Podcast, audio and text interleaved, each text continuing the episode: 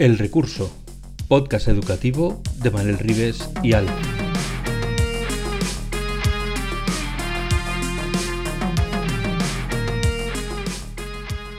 El Recurso es un podcast patrocinado por Golden Mac Edu, Grupo Catwin, tu especialista en soluciones pedagógicas Apple para el sector educativo.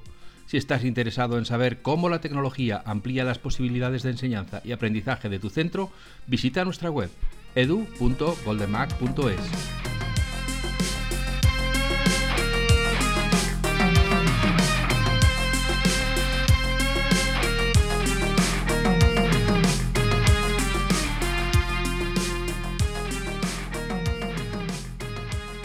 Bienvenidos recursillistas a una nueva edición de El Recurso, el podcast sobre educación que hacemos Manel Rives y Alf. Hoy nos vamos a intentar adentrar en esa maraña legal que son la protección de los datos y, y cómo podemos tratarlos en los centros educativos, y para ello hemos llamado a Víctor Salgado, que es un abogado especializado en, en la privacidad y en, la, en las nuevas tecnologías. Y, y, y vamos a hablar con él de todo esto para ver cómo lo tenemos que hacer para saber que lo estamos haciendo bien. Vamos a saludar a Manel y vamos a saludar a Víctor y empezamos la charla. Hola Manel, hola Víctor, bienvenidos al Recurso. Hola, ¿qué tal? Bueno, encantado de, de estar con vosotros, es un placer y, y nada, pues eh, a vuestra disposición, ¿eh? Es un placer eh, hablar de educación y, y bueno, no sé si tanto para vosotros hablar de, de leguinajos, pero bueno, vamos a intentar amenizarlo lo más posible. Bueno, buenas tardes, buenas noches, buenos días, cada día lo digo de forma diferente para no ser monótono. Para mí es un enorme placer tener aquí a Víctor, porque los profes siempre vivimos en ese límite entre lo que podemos hacer, lo que nos dejan hacer y lo que estamos obligados a hacer. Y entre esa maraña de, de leguinajos, que es un palabrejo que me lo voy a apuntar, pues viene muy bien contar con gente como Víctor, que nos puede echar un cable e incluso iluminarnos en algunas cosas. Y estamos además hablando de educación de, de, una, de unas etapas que parten de niños muy, muy pequeñitos hasta casi adultos. Y a veces nos olvidamos de lo de casi, que no son adultos. Y así que le voy a preguntar ya a, Ví- a Víctor directamente, bueno, ¿y, ¿y tú cómo lo haces en casa? ¿Cómo, cuando, porque sé que tienes hijos o hijas concretamente, entonces cuando se te presentan situaciones eh, escolares, educativas, tanto con, las tu, con tu propia familia o con gente que tienes cerca, ¿qué es lo primero que te viene a la cabeza?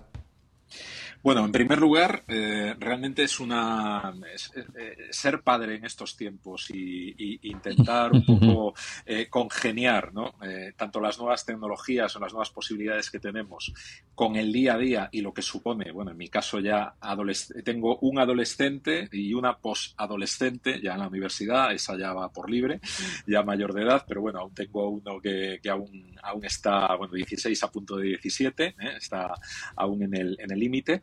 Y realmente la mayor pesadilla ya desde hace años eh, fue evidentemente gestionar, que afortunadamente en casa me lo hacen, eh, los famosos grupos de WhatsApp, que para mí es un auténtico eh, terror, ¿eh? Una, una historia de miedo, que ya me tiene, ya a mí ya me toca en el trabajo lo que me toca, eh, de los casos que nos llegan, y aún encima en casa, pues ya no, no quiero ni saber nada, vamos, o sea, afortunadamente en eso, bueno, tengo a mi santa mujer, que es la que, la que se encarga de lidiar con todo eso, y, y la verdad, bueno, por lo demás, eh, pues lógicamente muy, muy preocupado, muy pendiente de la integración, vamos a decir así, entre comillas, inteligente de la tecnología dentro de las aulas, que yo creo que vamos muy, muy por detrás de, de todas las posibilidades, como bien sabes, Manel, que siempre es un lujo también escucharte con todos estos temas.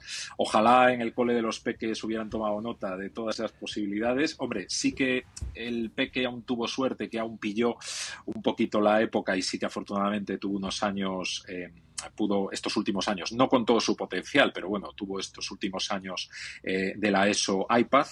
Eh, pero ahora, curiosamente, al saltar a bachillerato ya se acabó el iPad, o sea, ya volvemos al papel, volvemos a, hemos dado como un salto atrás en el tiempo y vaya, es como si hubiéramos andado un montón y, y ahora pues no, nos lo quitan, ¿no?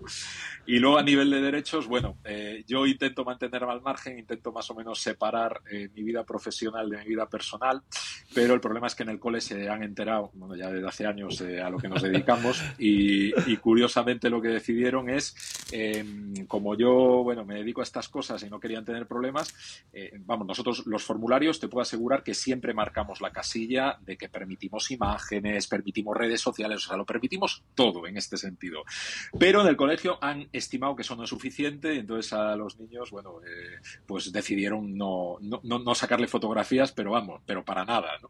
Y de hecho tuve una discusión con mi hija ya hace años, ¿no? Que, bueno, ya jugó en el, en el equipo de baloncesto y vino la selección de, de baloncesto a, aquí al cole porque ganaron, bueno, no me digas qué, pero bueno, les visitó la selección de baloncesto y a mi hija la pasaron, o sea, la, la apartaron completamente, no le dejaron sacar ninguna foto y me vino echando la bronca, papá, ¿cómo no permitiste? ¿Qué tal? Y yo, ¿cómo que no permití? Claro, si permitimos todo. Es más, eh, no era necesario que te pidieran permiso ni que nos pidieran permiso porque eh, quien fue a sacar fotos fueron los medios de comunicación, que los medios de comunicación no tienen que ver con los permisos que hemos dado al cole en principio y van por otra, por otra liga, ¿no? Entonces, para que veáis un poco cuál es mi experiencia en este, en este ámbito, ¿eh? Como siempre en casa de herrero, como se suele decir, cuchillo de palo, ¿eh? pero, pero bueno, la verdad es que tenemos un gran desafío por delante, yo creo, sí. ¿eh? a nivel de, a nivel tecnológico y de derechos en educación. Sí, y aparte que está, bueno, es un mundo muy cambiante y al mismo tiempo que no tienes muy claras la, las fronteras. Y una de esas fronteras justamente la acabas de comentar ahora. Eh, compañeros, directores, directoras, eh, siempre piensan, bueno, ¿y si viene un reportero o una, una periodista? Eh, ¿Tengo que pedir permiso para cada una de las veces que viene y hace un reportaje dentro de la escuela? ¿Es diferente que si me lo cogen y me le preguntan en la calle? O si ya no es periodista o es un evento que está fuera, ya hay otra legislación diferente. Muy buena pregunta. Bueno, realmente, eh, antes de, antes de esto, lo que tenemos que tener en cuenta es que la imagen es un derecho fundamental, ¿no? La propia imagen. Eh, la gente no suele ser muy consciente de ello, y más en estos tiempos en que la imagen es, bueno, está a la orden del día. Desde Instagram, YouTube, etcétera, están eh, constantemente utilizando la imagen. Y realmente es un derecho fundamental reconocido en nuestra Constitución, lo mismo que la intimidad, ¿vale? Y el honor, etcétera, ¿no?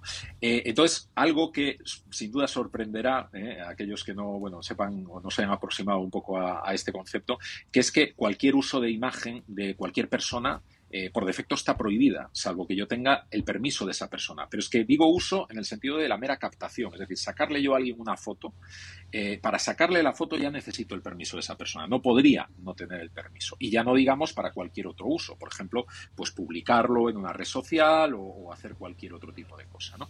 Entonces casi aquí habría que decir al revés, ¿quién cumple la ley en este, en este sentido? Pues realmente muy, muy poca, muy poca gente, ¿no?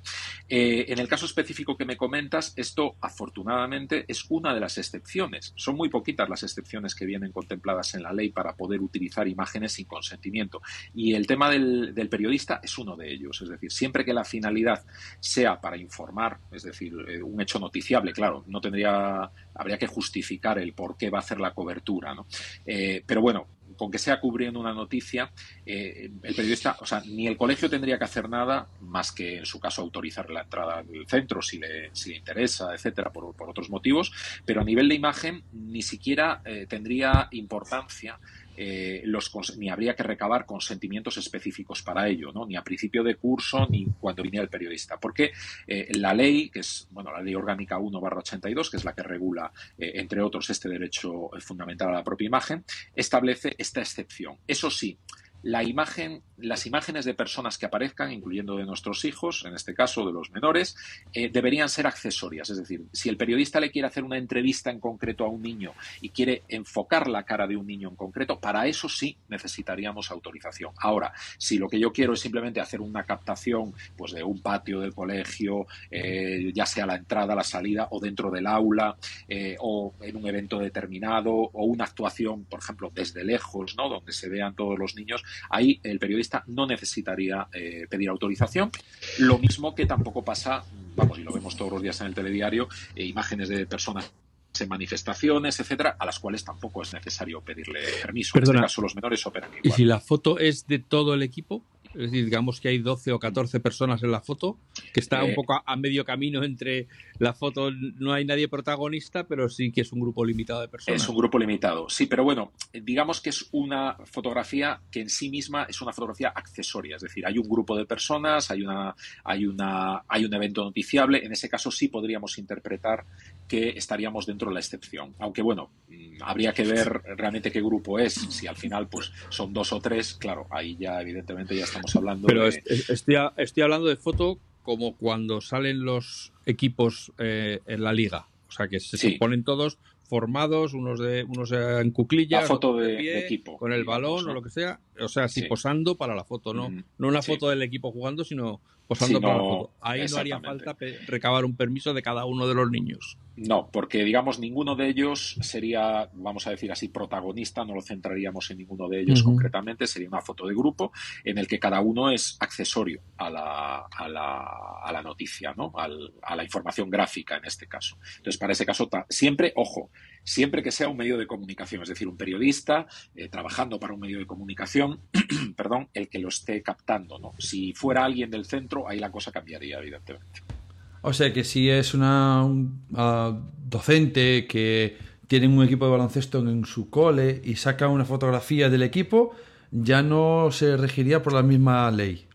No, eh, aquí la finalidad sería distinta, sería una finalidad que no es de un medio de comunicación para informar de, una, de, una, de un objeto noticiable, digamos, de un acontecimiento público, sino que sería básicamente, bueno, pues una actividad, ¿no? Informar de una actividad o promocionar una actividad propia. Y para eso sí habría, o sea, no entraría en esta excepción y, por tanto, se necesitaría este, este consentimiento. Vale, y sí, ya, vamos a complicar ya la cosa. Y entonces eh, llega el periodista, hace la foto, pero luego el periódico tiene una red social que lo publican en esos lugares. ¿También está contemplado o ya entramos en una...? La ley, como acabo de decir, es de mil novecientos ochenta y dos. Os podéis imaginar las redes sociales, sí, que había en mil novecientos ochenta y dos. No está contemplado en la ley. Estamos este hablando de, de las páginas de hueco, de hueco grabado, entonces. Por lo menos, por lo menos. Eh, las, la, las filminas, vamos, o sea, como la, la tecnología más avanzada, ¿no? En ese momento. Entonces hay un, eh, hay un vacío ahí, hay un vacío legal de eh, esa situación. Digamos que hay un vacío, pero que, eh, digamos... la ley se puede interpretar extensivamente, es decir, si es el propio medio de comunicación el que primero ha informado, lógicamente, en su medio, ¿no? Da igual que sea en papel o que sea en su formato electrónico, el medio ha informado, ha publicado esa foto, bueno, pues digamos que ya ha tenido la autorización para difundir esa foto. La clave es, y aquí viene la gran pregunta, que claro, aquí podríamos estar debatiendo durante mucho tiempo, ¿con la red social le doy una mayor difusión a nivel público que la que tiene el medio? Si la respuesta es positiva, entonces ahí puedo estar limitado. Si la respuesta es negativa, eh, pues entonces evidentemente es una publicación lícita, porque me hago eco de una noticia ya publicada, ¿no? Claro, ¿en qué casos realmente le doy más publicidad? Hombre, tendríamos que pensar en eh, periódicos eh, eh, eh, difundidos por una red cerrada, ¿no? Realmente, no, no periódicos que con que esté... digamos, con que sea de difusión pública, aunque se venda en una localidad concreta, pero bueno, cualquier persona puede acceder a ese periódico, incluso desde cualquier parte del mundo. Eso cubriría, evidentemente, también la difusión que se puede dar a través de la red social. Vale, pues ya que estamos hablando de redes sociales, eh, muchos centros educativos las utilizan para dar a conocer pues muchas experiencias, muchas actividades, eh, pero evidentemente los, lo hacen porque hay una serie de, de personas que utilizan esa red social. Y ahí entramos con los niños, también utilizan las redes sociales. Para dejar claro el asunto, porque me lo preguntan muchas veces y se preguntan muchas veces, ¿desde qué edad es posible que una persona pueda ser usuaria de red social y que lo, y que lo determine por sí misma? ¿Desde qué edad? Desde los catorce años en España, ¿eh? De catorce años, eh, bueno, en principio, mmm, la mayoría de edad, como sin duda saben todos nuestros oyentes, está establecida en España en los dieciocho años. Es decir, una persona mayor de dieciocho años, mayor de edad, puede decidir perfectamente, tiene plenitud de capacidad de obrar, vamos a decir, salvo que bueno, pues tenga alguna discapacidad, etcétera. Generalmente puede decidir por sí mismo, no necesita un tutor, no necesita a nadie que le represente. Pero en el ámbito de protección de datos, concretamente, se permite una edad inferior, siempre y cuando, nos dice la normativa europea, eh, esté entre los 13 ¿eh? y los dieciséis años, ¿no? Bueno, pues en España se ha decidido que sean catorce años, ¿eh? En la ley española, la Ley Orgánica de Protección de Datos y Garantía de Derechos Digitales eh, del dos mil dieciocho de España contempla, evidentemente, que un mayor de catorce años podrá por sí mismo prestar consentimiento para el tratamiento de sus datos. Por tanto, ¿eso qué implica? Pues que una red social, evidentemente, eh, podrá por sí mismo prestar autorización para que sus datos sean, bueno, pues difundidos, por lo menos crear un perfil por sí mismo en la red social. Debajo de esa edad, eh, siempre necesitaría, evidentemente, la autorización de sus padres o tutor legal para... Claro, aplicar. Pero ahí entramos en una situación un poco rara, por decirlo de alguna manera, porque... un niño que, que se acerca, vamos a poner Instagram que, o TikTok, que es la de moda para estas edades, eh, no está con su papá y su mamá o su abuela al lado que tiene la tutoría eh, legal y, y le da sí, vale, le dice la abuela, muy bien, la vas a hacer conmigo, que soy tu tutor, te doy permiso. ¿Cómo sabe esa red social que se ha cumplido ese paso previo? ¿Hay alguna forma de que las familias puedan decir, bueno, lo quiero hacer así, mi hijo tiene trece y por la razón, la razón que sea, va a entrar en esta red social? ¿Hay algún paso que se puedan ellos anclar? Desgraciadamente, la ley no establece ningún paso concreto. O sea, dice que la ley, eso sí, lo deja un poco abierto, que cada medio, eh, cada responsable determinará los medios razonables. Primero, para poder garantizar la edad del menor, porque claro, ya sabemos que cualquiera que, sa- que sepa matemáticas enseguida dice fecha de nacimiento, bueno, pues resto unos cuantos eh, años y ya, pues incluso soy mayor de edad, siendo pues menor, muy menor, ¿no? Eh, esto durante muchos años supuso un verdadero problema para redes sociales y concretamente, eh, bueno, quiero pensar, aunque esto ya suena muy viejuno, eh, la red social que teníamos en España, Tuenti, ¿eh? Eh, que, madre mía, sí que suena, sí que suena viejuno. Ya es muy viejuno, sí, yo lo, lo sé. Pues, eh, bueno, tuvo un verdadero problema con esto porque evidentemente la ley española, que era, bueno, muy, muy estricta y incluso muy estricta a nivel europeo, eh, exigía realmente esta comprobación, ¿no? de, de que evidentemente era un mayor menor de edad. ¿Y qué hacía Tuenti? Pues pedía que se le enviara, esto no lo sabe mucha gente, eh, pues mucha gente ni lo hacía o lo hacía de aquella manera, que se le mandara el D N I, ¿vale? La, eh, además por fax, imaginaos, ¿eh? Eh, ya pocos, o sea, ya casi se acuerdan lo que era, lo que era el fax. Sí, bueno, más de uno va a estar cogiendo ya el diccionario para buscar las palabras. Efectivamente. Bueno, pues eh, tenían una máquina, me acuerdo que hablábamos con, con, con Tuenti en su momento, bueno, que teníamos, eh, bueno, eh, eh, conocíamos al responsable, al responsable jurídico y tal, decían que tenía una máquina inmensa de fax, escupiendo faxes todo el día de, de D N Is y les constaba en muchos casos, evidentemente, que eran D N Is manipulados, D N Is, bueno, ahora son copias. En fin, era una manera muy paupérrima, muy, eh, vamos a decir, de cubrirnos un poco las espaldas por si hay algún problema, ¿no? Hoy en día no está nada establecido en concreto. Hay distintas fórmulas que se están planteando a nivel internacional para verificar la edad. La peor de ellas, sin duda, es eh, bueno, lo que se hace en algunas páginas de adultos, etcétera, que es que tú garantices un medio de pago, que facilites un medio de pago como un número de tarjeta, entonces ya se supone que eres mayor de edad o que tienes una edad determinada para poder tener un medio de pago. Eh, esto eh, también no garantiza nada porque puede coger, o sea, cualquier chaval puede coger la tarjeta de sus padres en un momento determinado, puede facilitar estos datos, no vale. Hay otros sistemas, por ejemplo, que se han planteado para hacer preguntas, ¿no? Por ejemplo, ¿qué es un fax, ¿no? En este caso.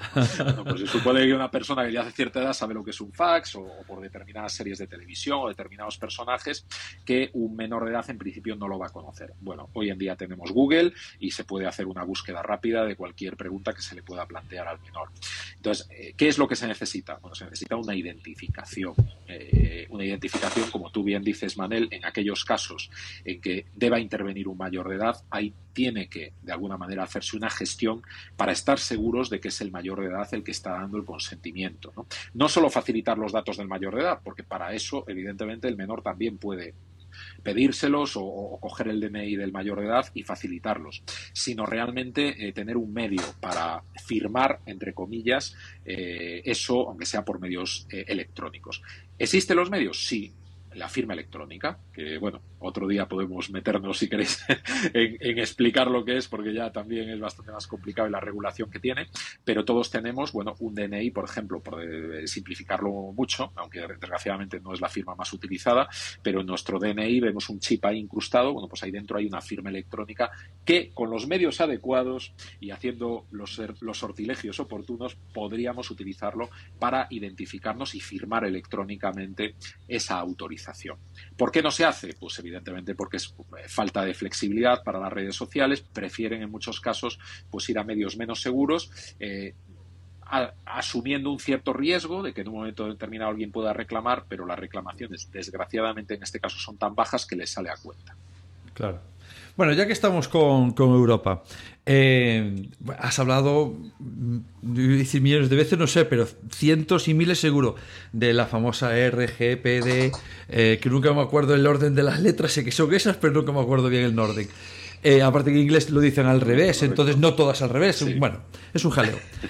El caso es que todo, todo este, el, el, tengo la sensación de que mucho de este barullo, que es una palabra muy, muy de aquí, que tenemos ahora viene de, de esa reglamentación, que además se generó a partir de un no de unos jueces, dijeron, esto no cuela.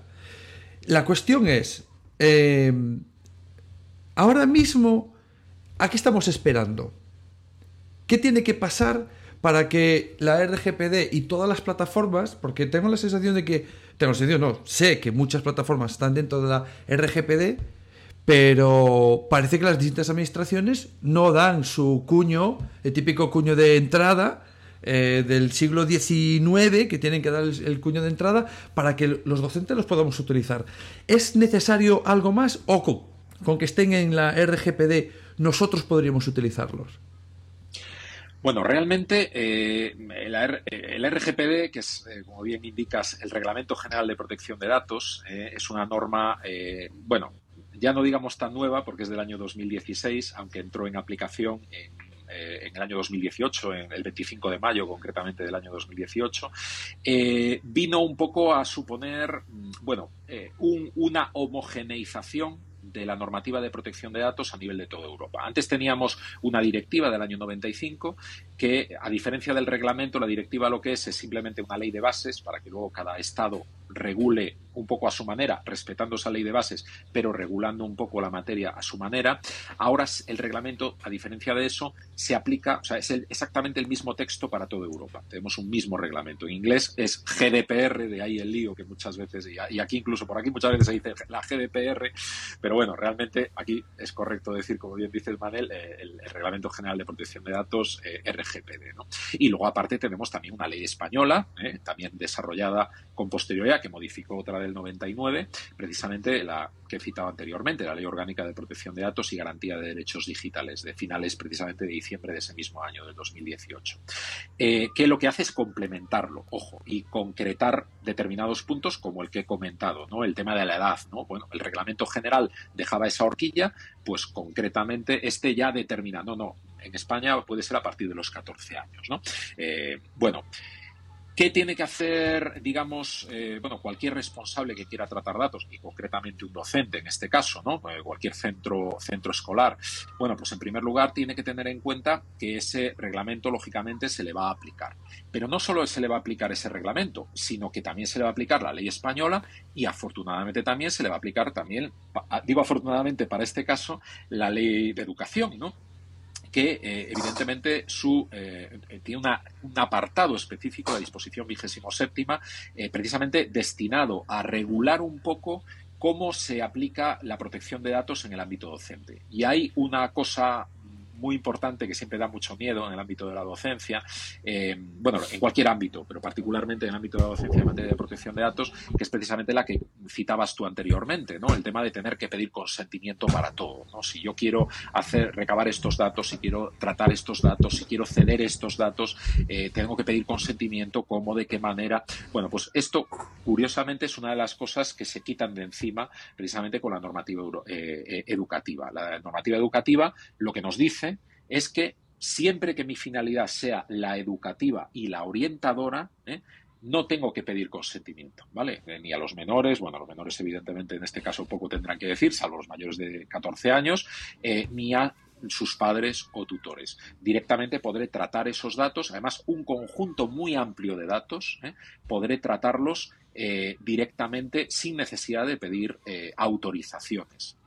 Eh, otra cosa es que evidentemente esos datos no tenga que tener cuidado con ellos, no tenga que protegerlos, que aplicar medidas de seguridad, que guardar la debida confidencialidad eh, e integridad sobre esos datos y cumplir el resto de obligaciones de, de la normativa, ¿no? Pero, eh, bueno, por lo menos, digamos, hay parte que se nos, eh, se nos quita un poco de encima y, desde luego, en primer lugar, ese miedo al, al tema del consentimiento. Siempre que esté, ojo, en el ámbito educativo y siempre con esa finalidad educativa y orientadora. Así que, para resumir, para dejar una idea súper clara, que, acuérdate que soy maestro, entonces, para hacerlo fácil, eh, hay un teléfono por ahí, un... un... Ah, fue ahí, vale. No hay problema.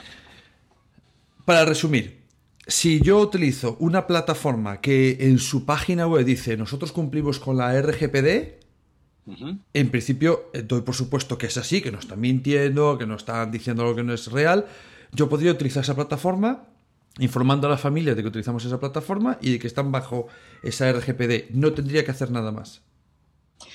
Eh, no, sí, afortunadamente, ah. desgraciadamente hay que hacer muchas más cosas, hay que hacer Bien. muchas cosas. Es más, el hecho de decir que yo cumplo eh, con el R G P D no es una palabra mágica y, y, de, y a partir de ese momento empiece a, a cumplir. No, eh, el hecho, por ejemplo, el hecho de no tener que pedir consentimiento no implica que yo no tenga que informar eh, sobre el tratamiento que hago. Eh, en muchas ocasiones, y aún hoy en día, muchos formularios que nosotros vemos por ahí por internet nos pone al pie. Estos datos serán tratados de manera totalmente confidencial y segura bajo el, como bien indicas, el R G P D, ¿no? A veces incluso se cita la, la legislación antigua. Y con eso ya no nos dice nada más. Bueno, esto es como si yo me levanto por la mañana, coincido con el vecino del ascensor y le digo, mire, hoy me he levantado de buen humor, voy a cumplir con la Constitución, el Código Civil y el resto del ordenamiento jurídico.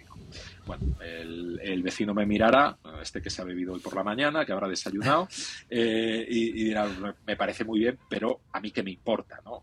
O sea, pues lo mismo digo yo, es decir, el hecho de decir que vas a cumplir con la ley a mí me parece muy bien, eh, solo faltaba que dijeras lo contrario, ¿no? No, mira, no voy a cumplir con la ley en el tratamiento, pero es que no estás cumpliendo con ella en el momento que no me informas de nada más, ¿no? Ahí, ¿qué me, qué me tienes que decir a mayores? Bueno, pues me tienes que decir lo realmente importante, es decir, ¿cuál es tu finalidad para tratar esta información? ¿Por qué me la estás pidiendo? Eh, ¿Para quién va a ir esta información? Dame tus datos, los datos de la entidad a la que va realmente esta información. ¿Ante qué derechos tengo? Eh, ¿Qué derechos puedo ejercer y ante quién, ¿no? Eh, ¿Qué puedo, eh, bueno, tienes un delegado de protección de datos, ¿quién es ese delegado de protección de datos? ¿Ante cuál me, me puedo dirigir? En fin, no me voy a detener de toda la información que hay que dar, pero hay que dar bastante información y realmente si yo no lo hago, ya estoy incumpliendo realmente la, eh, el reglamento, ¿no? Y luego, evidentemente, el resto de obligaciones, no solo dar esa información que os podéis imaginar que lo, lo, el parrafito, las dos líneas que generalmente se suelen ver no llegan, esto puede, tiene que ser bastante más texto, ¿eh? Aunque nos permiten informar por capas, lo que se dice, eso gracias a la ley española podemos informar por capas, informar pues un poco, por ejemplo, la finalidad, los derechos y una información muy básica sobre el tratamiento eh, en una primera capa y una segunda capa, pues evidentemente informar, que ya podría ser un enlace a una página que se llame mal llamada política de privacidad, aunque ya está muy extendido el término, donde ya informe de todo el resto de tratamiento, etcétera, eh, o bien, pues si es en papel, por ejemplo, con una hoja aparte o por detrás en el formulario que estoy, que estoy cubriendo, ¿no? Y luego, si estoy pidiendo consentimientos, ese consentimiento tiene que aparecer eh, no eh, lo que decimos la mayor mentira de Internet, ¿no? He leído atentamente y acepto las condiciones de uso, ¿no? Acepto todo, un gran check y además obligatorio y ya está. Eso no nos vale. Tengo que tener varios checks separados y yo no obligatorios, evidentemente, previamente desmarcados y que yo tenga que decir, por ejemplo, autorizo que a mi hijo se le saquen fotografías eh, para, eh, por ejemplo, eh, actividades de clase. Un check separado. Autorizo que esas fotografías sean publicadas en la web del cole. Otro check de par- separado. Autorizo que esas imágenes sean subidas a una red social, por ejemplo. Eh, y checks separados en este sentido, ¿no? Y esto, desgraciadamente, es lo que muchas veces pues no se cumple. Vale, pero bueno, la mayoría de las plataformas de utilización educativa eh, realmente lo que busca es que tú trabajes con información, aunque alguna de esas informaciones puede ser evidentemente la imagen del niño, ¿no? De, de, bueno, estamos haciendo un cuento, pues los actores son los niños, evidentemente es la imagen del niño. Eh, Nosotros simplemente a través de esa web, estoy pensando en plataformas grandes, no estoy pensando tampoco en neumáticos Manol, o sea, una, una web muy, muy desconocida, sino en plataformas realmente con, con presencia de varios, varios millones de usuarios. Por ejemplo, la española de Geniali, que estuvo en nuestro programa, que, que es una firma cordobesa, eh, que, es, que cumple la R G P D. Eh, cada uno de esos elementos tiene que venir en su página web de... ¿no? Entiendo que tiene que venir su página web y nosotros tenemos que leer y dejarnos muy claro cada uno de esos aspectos que se acaba de comentar, ¿no? El uso de, de imágenes de menores, contra quién puedo actuar, contra quién no sería la palabra, pero bueno, a quién puedo yo llamar, por decirlo así, ¿no? Y, sí, y, aquí, y qué puedo hacer con sus datos. ¿Puedo presentar una reclamación o, o ejercer mis derechos, ¿no? Eh, vale. Eso debería aparecer, claro. Vale, entonces... Eh, Aparece una figura que tú acabas de nombrar así de pasada, que, que porque la conoces, que es el, el D P D, el Delegado de Protección de Datos, que aquí ya empieza la cosa a ponerse un poco gris, porque los centros privados y los concertados, que son de titularidad privada pero con fondos públicos, se rigen por un lado y los de titularidad cien por ciento pública por otro lado. Y digo yo, y no hay forma de que, porque yo soy... de los que piensan que si la célula es la unidad funcional, pues los centros deberían ser la unidad funcional. ¿A qué se debe que los centros públicos no podamos tener nuestro D P D y que tengamos que depender de una instancia superior que manda sobre todos los centros públicos? ¿Hay alguna legislación que a nosotros nos, no nos permita de alguna manera ser, tener nuestro propio D P D? Ninguna, realmente. O sea, eh, lo que dice la normativa, el, primero, explicar un poco qué es el D P D, porque sí que es cierto que lo he sí. mencionado y, y, no, y no lo no he dicho de, vamos, de qué, de qué vencendo, como se suele decir también por aquí. Eh, bueno, el, el delegado de protección de datos es una figura nueva que se creó en el nuevo reglamento europeo, no existía anteriormente, pero es una figura realmente muy útil, ¿eh? Sobre todo para determinadas entidades. Desde luego, en el ámbito educativo es una figura, yo creo, esencial y fundamental, eh, como en otros muchos ámbitos, como en el sanitario, etcétera, etcétera. Eh, no siempre es necesario, no siempre es obligatorio tener un D P D. Solo es obligatorio, eh, bueno, cuando la ley, evidentemente, así lo disponga, ¿no? Por ejemplo, todas las administraciones públicas tienen que tener un delegado de protección de datos. También eh, las eh, entidades sanitarias, las entidades educativas, etcétera. ¿Qué pasa? Que en este caso, eh, al hacer la distinción entre público y privado, eh, los centros privados han quedado un poco como descolgados, ¿eh? Entonces cada centro privado tiene que tener su propio delegado de protección de datos a nivel de centro. Mientras que los centros públicos, en vez de nombrar un delegado, que se podría hacer, la ley no dice nada en contra, ¿eh? Para nombrar un delegado por centro o, o, o para determinar o por un conjunto de centros, pues lo que se decide es, bueno, pues quién es el responsable a nivel educativo de los tratamientos de datos en el ámbito público. Pues en este caso, pues en, nos, en nuestro caso la, la administración autonómica, pues que sea la administración autonómica la que tenga un delegado de protección de datos para todo el ámbito de educación, ¿de acuerdo? Eh... Esto, claro, plantea muchos problemas, porque cuando eh, un delegado al final es una persona, ¿de acuerdo? Y esa persona, lógicamente, eh, puede, eh, lo razonable es que tenga, eh, bueno, que pueda abarcar todo el trabajo que le puede caer, ¿no? Un delegado de protección de datos en el ámbito educativo puede llegar a tener muchísimo trabajo, ¿eh? Eh, y nosotros, bueno, en el despacho, en su día asumimos, no, no en, en educación primaria y secundaria, pero sí en, en educación universitaria, eh, asumimos durante un tiempo... Eh, La, fuimos responsables, digamos, somos, fuimos delegados de protección de datos de no una sino dos universidades, ¿no? Que la, es la Universidad de La Coruña y la Universidad de Vigo. Eh, durante ese tiempo, la verdad, el trabajo fue muy, y eso que fue al principio de todo, fue muy cuantioso, muy importante, ¿eh? Eh, me imagino, y, y ojo, porque estamos hablando siempre de mayores de edad, estamos hablando evidentemente de un entorno, vamos a decir así, de menor riesgo, ¿no?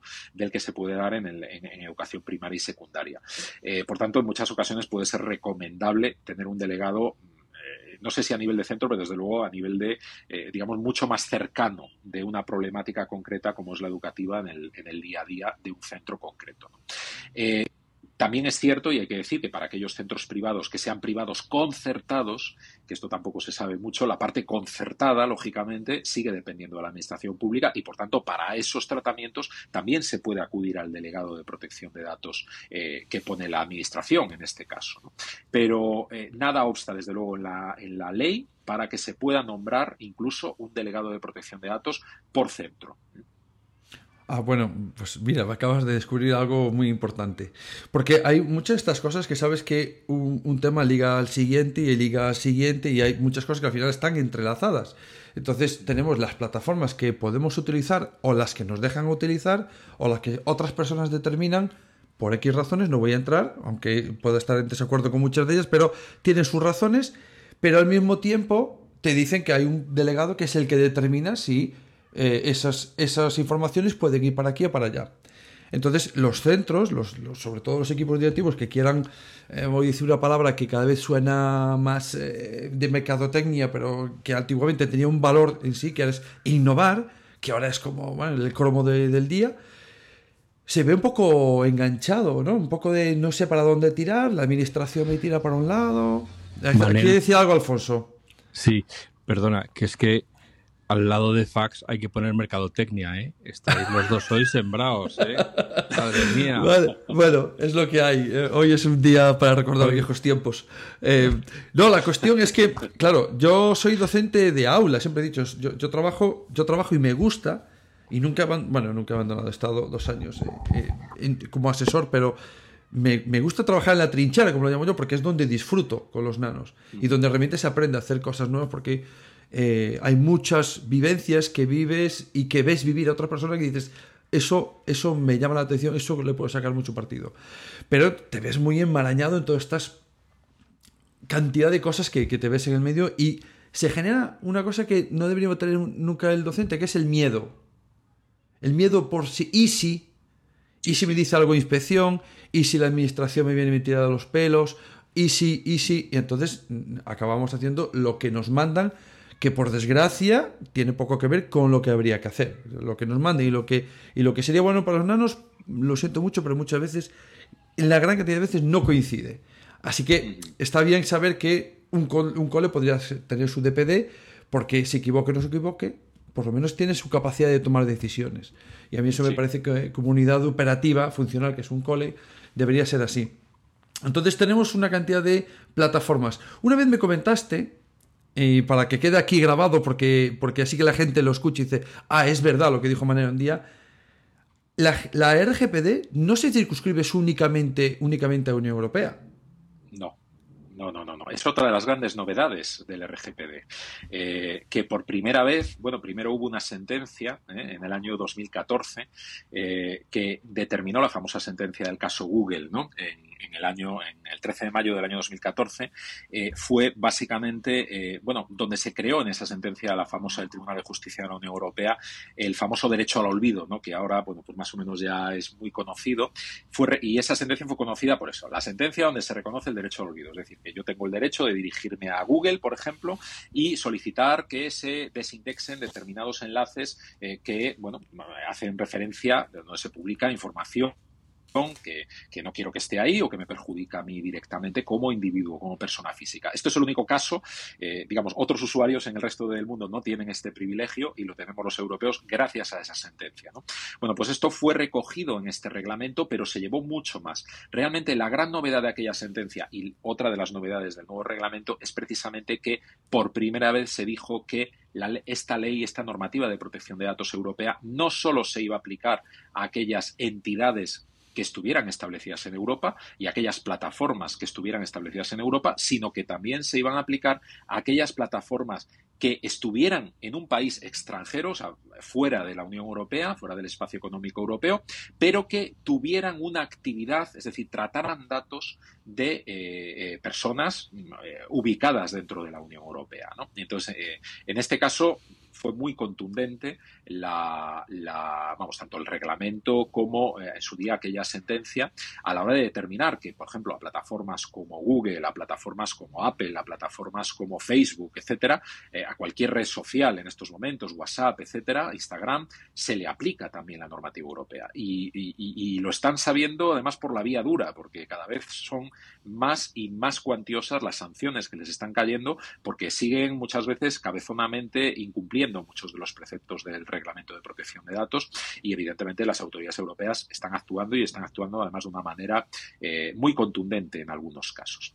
¿Eso qué quiere decir? Que cualquier tratamiento, cualquier plataforma que nosotros eh, queramos utilizar o podamos utilizar dentro del de, de ámbito educativo eh, puede perfectamente eh, abarcar Eh, plataformas que no sean específicamente aquellas que estén dentro de la Unión Europea. Hombre, desde luego, aquellas que están dentro de la Unión Europea es como un poco más cómodo, ¿no? Porque ya se supone que eh, ya, bueno, pues que como bien dices tú, tiene, están dentro del paraguas directo del reglamento. Si nos vamos a las condiciones, a esta política de privacidad, pues ya evidentemente tienen que poner todo conforme cumplen, etcétera. Tenemos que tener, bueno, pues una serie de garantías, pero también puede ser respecto a, la, a aquellas plataformas que estén fuera de la Unión Europea.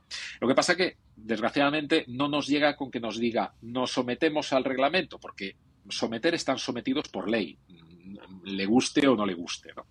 Pero sí que es cierto que tenemos que verificar nosotros como responsables que efectivamente esas plataformas cumplen o, o efectivamente están adecuadas, y si no, pues tenemos que nosotros, bueno, hacer lo posible por adecuarnos nosotros y eh, informar a nuestros interesados de que efectivamente vamos a cumplir nosotros, vamos a cubrir de alguna manera esa, esa normativa eh, y vamos a informar claramente de qué plataformas en muchos casos eh, no lo hacen, ¿no? O, o, o por lo menos corren el riesgo de no hacerlas.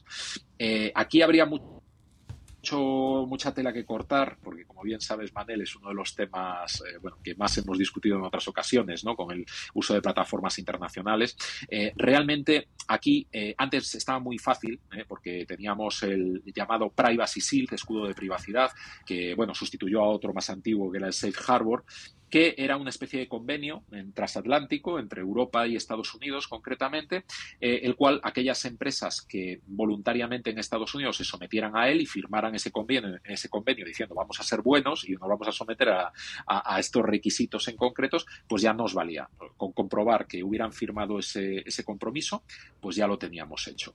Pero desgraciadamente eh, una sentencia, en el caso de SREMS dos, en, en el año dos mil veinte, eh, el caso Facebook, eh, pues se declaró, el Tribunal de Justicia de la Unión Europea declaró ese acuerdo que había anteriormente de Privacy Shield eh, eh, y le, vamos, contrario a la normativa europea, y por tanto se anuló. Eh, bueno, de todas maneras, Biden, eh, en un acuerdo reciente y también por la situación que estamos viviendo, ha anunciado que va a haber un nuevo acuerdo, ¿no? Y las autoridades europeas lo, lo han planteado así. De hecho, está planteado ya en Estados Unidos. Se tiene que verificar efectivamente el texto y validar, o sea, podríamos tener un nuevo escudo de privacidad. Entonces, en ese caso, hay muchos problemas que nos quitaríamos de encima. Mientras no tenemos ese nuevo escudo de privacidad, pues lo que nos toca es intentar acogernos a alguna de las excepciones de la ley que nos permite pues, realmente mandar datos o utilizar plataformas eh, de fuera, sobre todo cuando utilizamos eh, herramientas de tipo nube o de tipo plataforma que está eh, alojado en otros países, es lo que yo tengo que tener especialmente en cuenta, ¿no? Y una de las cosas, digamos, eh, bueno, aparte de las, eh, norma, los, las llamadas normas corporativas vinculantes o los clausulados tipo, que se han, algunos se han aprobado también a nivel de Unión Europea, que se pueden verificar, yo ahí suelo ser muy, muy claro y mi recomendación va a ir en el sentido de que se pueden utilizar esas herramientas, se pueden utilizar esas plataformas siempre y cuando tengamos la autorización inequívoca e informada de, en este caso, los padres, los tutores legales de esos menores, o si son mayores de catorce años, de ellos mismos, de que sus datos van a ir a un entorno, vamos a decir así, inseguro jurídicamente, no cubierto completamente, desgraciadamente, por la normativa europea de protección de datos, pero sí, si ellos consienten eh, en, este, en esta utilización eh, y nosotros luego limitamos, minimizamos también qué información se vuelca en esas plataformas, sí podemos estar en un entorno de cumplimiento legal. para que la gente... Lo, vuelvo a decir que somos maestros, entonces estamos más acostumbrados a trabajar con niños y su lenguaje que un, un lenguaje sí. de, de, de derecho, ¿no? Pero entiendo que buscando la manera de que quede cubierta la privacidad de los, de los pequeños lo máximo posible o lo mejor posible, pseudonimizando, que es una palabreja así que se utiliza ahora muchas veces en estos entornos, es decir, hacer que no aparezca su nombre o a lo mejor aparezca un número, pues podemos, digamos, que utilizar. Pero pregunto, ¿puede un delegado de protección de datos decir esta plataforma no te la permito utilizar o aunque tengas el para bien de las familias? ¿Podría decir esto no se puede utilizar? Mm, yo entiendo que no. Vamos a ver, puede, vamos a ver, primero, el delegado de protección de datos no tiene un mando directo, es decir, no, no, no, no es el que va a determinar realmente lo que se va, lo que se puede o no se puede hacer. Va a hacer una recomendación. El delegado es un poco como un intermediario que lo que va a hacer es interpretar la ley, hacernos una serie de recomendaciones en un caso concreto eh, en relación a la ley, en relación al estado de la técnica y a su propia experiencia y su propia opinión y su propio conocimiento. Quien va a tomar la decisión y, por tanto, quien tiene eh, lógicamente la responsabilidad va a ser, en este caso, el responsable, el que la ley dice responsable del tratamiento, que en este caso, lógicamente, eh, bueno, o bien es la administración o bien es el director del centro, en fin, depende de, en cada caso eh, eh, lo que lo que se tenga que, o a veces el propio docente, ¿no? Eh, en determinados casos. Entonces, aquí, lógicamente, sí se pueden establecer reglas y, lógicamente, esas reglas hay que seguirlas, pero al final siempre se tiene que tomar la decisión por parte del responsable. Sí que es cierto que si el delegado de protección de datos hace una recomendación en contra de utilizar una determinada plataforma, eh, lógicamente tenemos que justificar muy bien el por qué, sobre todo por las posibles responsabilidades que podemos tener. Eh, si no seguimos esa recomendación, ¿por qué en este caso adoptamos las medidas? O sea, oímos al, al delegado, eh, eh, entendemos sus argumentos, pero en, el, en este caso entendemos que las medidas que hemos adoptado pueden, eh, digamos, eh, ser suficientes y asumir, eso sí, la responsabilidad. Claro, eso siempre queda en, en nuestras manos, ¿no? Pero el delegado en este caso, eso, va a ser vale, pero eh, entiendo que, claro, pero el, entonces no es el delegado de protección de datos, pero es un responsable político que determina qué plataforma sí. se puede utilizar. ¿Nos podría decir, bajo este paraguas de una empresa que tiene una plataforma que nosotros utilizamos, que hemos pedido permiso a las familias, que nos lo han dado, nos puede decir, no os puedo, no quiero que utilicéis esa plataforma? ¿Podría llegarse a dar el caso porque es un responsable administrativo? Si es un responsable administrativo, tiene un orden jerárquico superior. Esto es, bueno, importante también saberlo. Pues claro, es una instrucción interna que en un momento determinado se puede tener que seguir. Eh, aquí es donde entraríamos hasta qué punto se tiene la auto, digamos, la autonomía a la hora de tomar una decisión o, a, o autogestionarse en, el, en, en un ámbito concreto o no, ¿no? Hay, eh, digamos, eh, bueno, pues administraciones que son más intervenientes, interventoras que otras, ¿no? A este, a este respecto.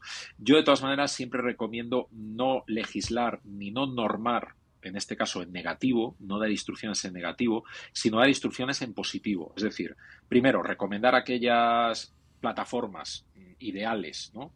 Para que, pues, si no se quiere tener ningún problema, pues esas son las plataformas que yo recomiendo que se pueden utilizar, porque lo hemos testado, porque lo hemos, hemos verificado efectivamente, pero no cerrar, digamos, la utilización de otras plataformas. Sobre todo, eh, lo que más me duele aquí, y lo hemos comentado muchas veces, Manel, es el que podemos cortar la innovación en muchos, en muchos aspectos, ¿no? Y, y, y si en un momento determinado hay una plataforma que puede no, eh, eh, digamos, estar homologada, entre comillas, en todos los ámbitos, pero sí darnos unas grandes oportunidades a nivel educativo, con medidas como las que estás comentando, como la propia pseudonimización o como el cifrado de la información u otras muchas medidas que yo puedo adoptar para evitar que esas plataformas realmente lleguen a poder identificar a los usuarios, ¿no?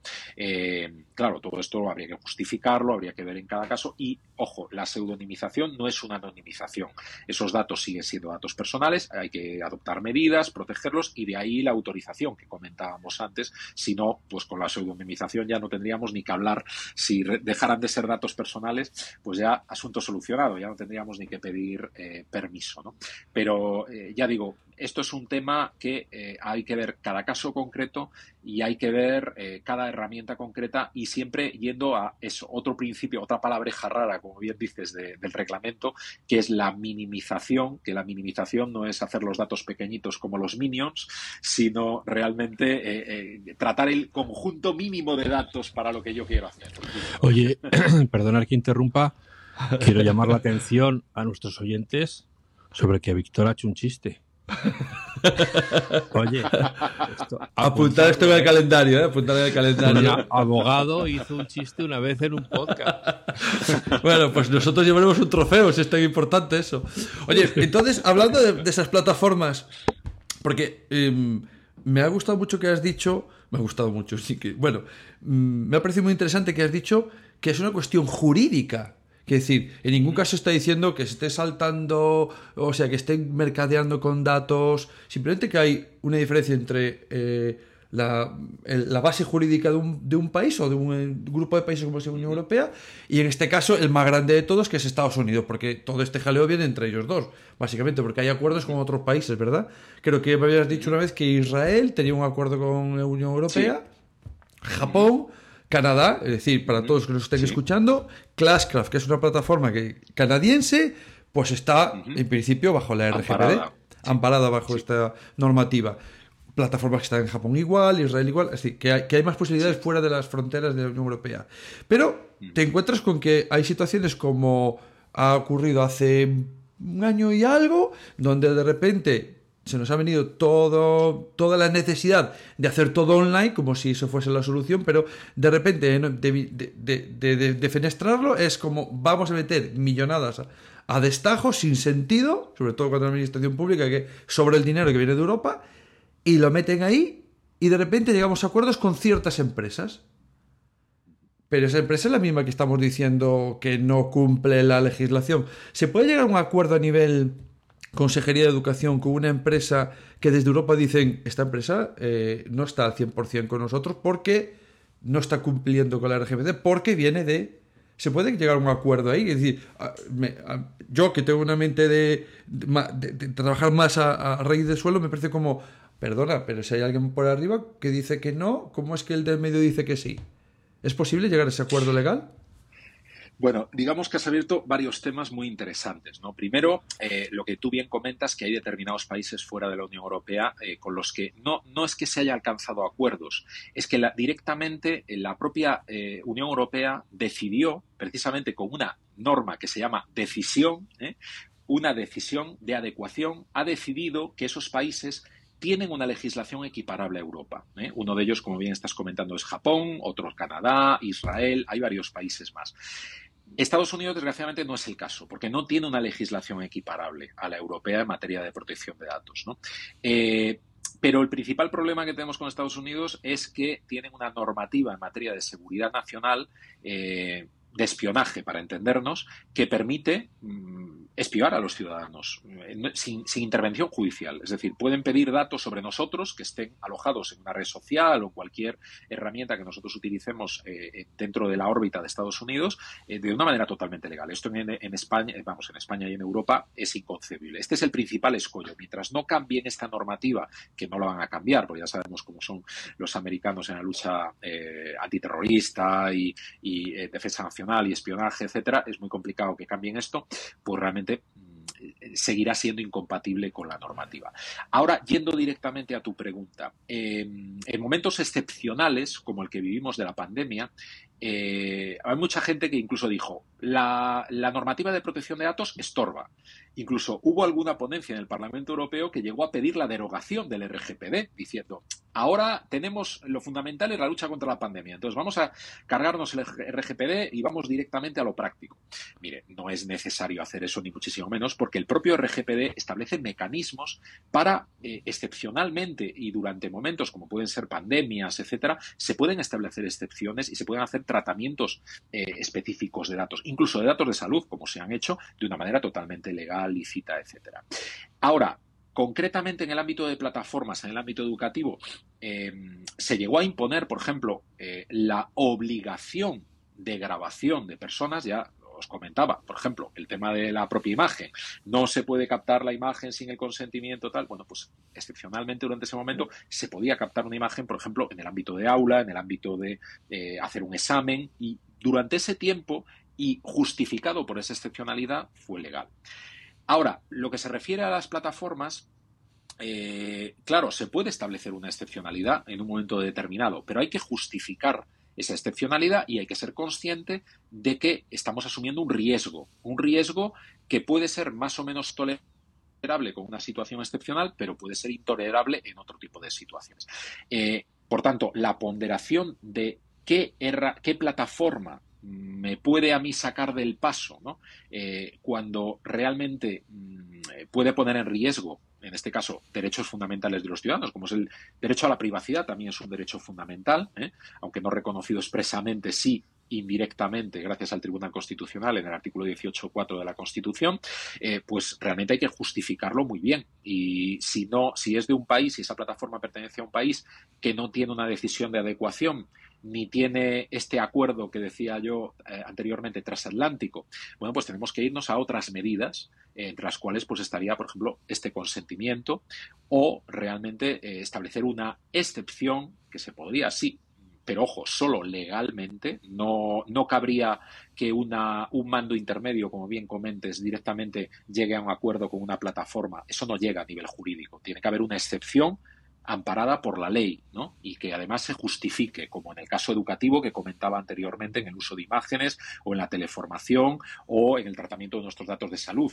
Por ejemplo, hasta ahora Eh, mi empleador nunca podía saber qué tipo de enfermedad, ni lo puede saber ahora, qué tipo de enfermedad tengo cuando yo pido una baja como trabajador, ¿no? Sin embargo, en el COVID sí tenía, eh, podía saber que yo tenía COVID, y porque estaba regulado, y además yo podía también poner en riesgo a terceros, ¿no? Pues esto más o menos sería lo mismo, pero hay que regularlo. No vale directamente una decisión administrativa, no vale directamente un, eh, bueno, pues a mí me interesa esta plataforma en un momento determinado por condiciones X. Eh, no, en ese caso sería una irregularidad que, que podría ser denunciable.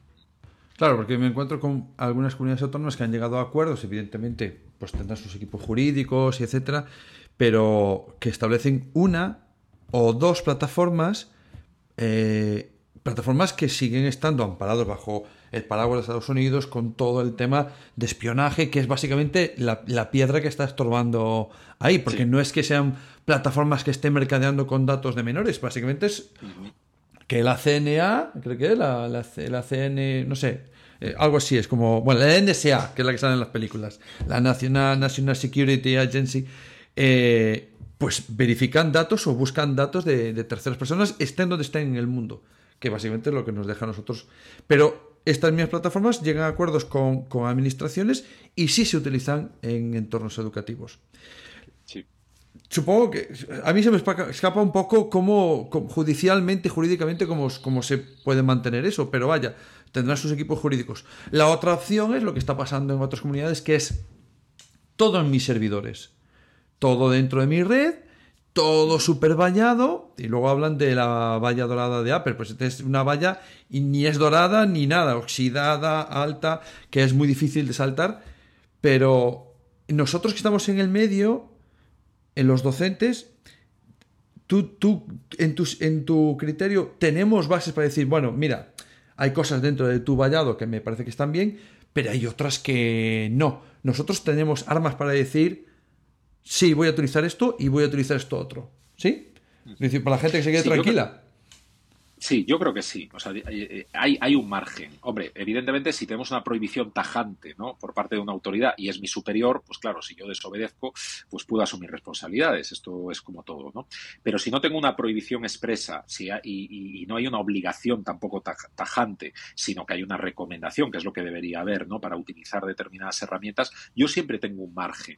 Un margen en el cual yo tengo que ser consciente de que voy a asumir un riesgo, ¿de acuerdo? O sea, a mí me tiene que compensar el riesgo que yo voy a asumir asumir eh, por el beneficio que voy a obtener. Pero desde luego, si yo informo a las familias en este caso, si yo informo eh, a, a, la, a la propia administración, si realmente soy muy claro y muy transparente con la política de privacidad de la plataforma que se utiliza con la que yo eh, voy a tratar esos datos, si minimizo, una vez más la palabreja, si minimizo la información, si pseudonimizo esa información, si adopto una serie de medidas, pues, y sobre todo si tengo este consentimiento, por ejemplo, que comentaba inequívoco, ¿no?, que comentaba anteriormente, pues sí se puede utilizar prácticamente eh, cualquier herramienta que yo considere que es útil eh, en mi ámbito, eh, digamos, profesional, ¿no? Eh, pero sí que es cierto que asumiendo un riesgo, eso, eso no cabe la menor duda, en todo caso. Bueno, como sé que... Bueno, Alfa ha estado muy calladito, solo ha dicho tres cosas muy bien puntualizadas, por cierto, pero no, sé que tienes no prisa ahora... No, bueno, es que estamos aquí en una relación de amor sobre temas educativos que no... Sí, sí, que sí. Podríamos estar aquí horas preguntando yo y él contestando, que, que lo llamaremos otra vez porque hay muchas, muchas cosas. Nos faltaría hablar de redes sociales, los menores, qué pasa en un cole, cómo podemos hacer con los móviles, si le puedo quitar un móvil, que es algo muy tipo, le quito un móvil, le puedo obligar a, a que me enseñe lo que está en el móvil, que son prácticas que a lo mejor los docentes lo hacen con toda la buena intención, pero no sabemos desde el punto de vista legal si nos estamos metiendo un berenjenal, ¿no? Que, que he visto que has hecho algo inapropiado con móvil. ¿Qué has hecho? Enséñamelo. Tiene quince años. ¿Puedo hacer eso? ¿No lo puedo hacer? ¿Lo tiene que hacer X persona del cole? ¿Cualquiera? ¿O tengo que reclamarlo a la policía? Bueno, esto lo dejamos para el segundo episodio de esta sí, entretenida serie. Sería... Sería bueno que aquellos que están oyendo este episodio y que sin duda les han venido a la cabeza en numerosas ocasiones de esta conversación casos puntuales o casos particulares, ay, ah, ¿esto cómo sería? ¿Tal? Sería bueno que nos las hicieran llegar a través de las redes sociales para hacer un episodio respondiendo a las dudas y a las preguntas que, que tengan nuestros oyentes, ¿no? Ah, bueno, nada, de cerrar, que, que, sí. me, me gustaría... Porque lo oí el otro día y, y, bueno, es de esas cosas que enlazan muy bien con la concepción del, de la suidad que dice eh, Borja Suara, ¿no? Eh, de que si un padre le instala un software en el móvil al hijo para saber por dónde anda y por dónde tal, sin su consentimiento, está cometiendo un delito. Eso hay que ser consciente de ello, efectivamente, ¿no? Aunque sea su padre, ¿eh? Eh, aquí hay muchas muchas intervenciones, hay que ser conscientes.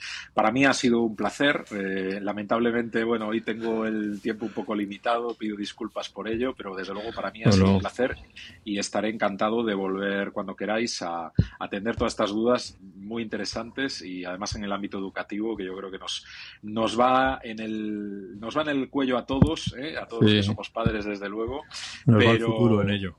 Bueno, y, y, y, y lo que te queda por delante para, para ver cómo hacemos con el metaverso, el famoso metaverso. Ah, bueno, ¿no? La imagen en el metaverso, lo que hagas en el metaverso, tiene su repercusión legal, si insulto en el metaverso, insulto o no insulto.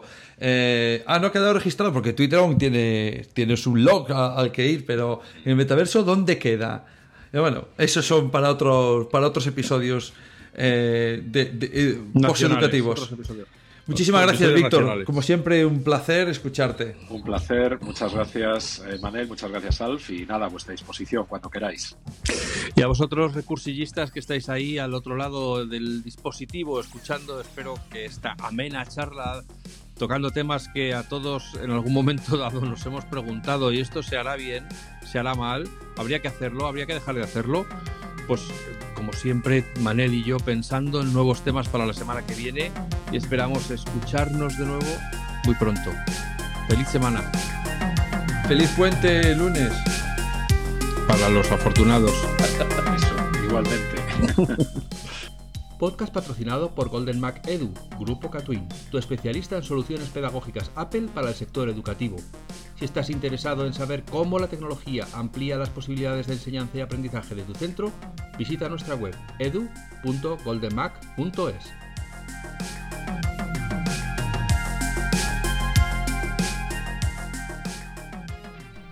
Solo por escuchar el podcast El Recurso, Geniali te ofrece un descuento en su plan EduPro del treinta por ciento hasta fin de año. Para beneficiarte del descuento en Geniali, tienes que introducir el código de descuento podcastrecurso treinta. Ya sabes, si quieres beneficiarte de un descuento del treinta por ciento en la suscripción de Geniali, solo tienes que introducir el código de descuento podcast recurso treinta. Todo junto, sin espacios. Que lo disfrutes.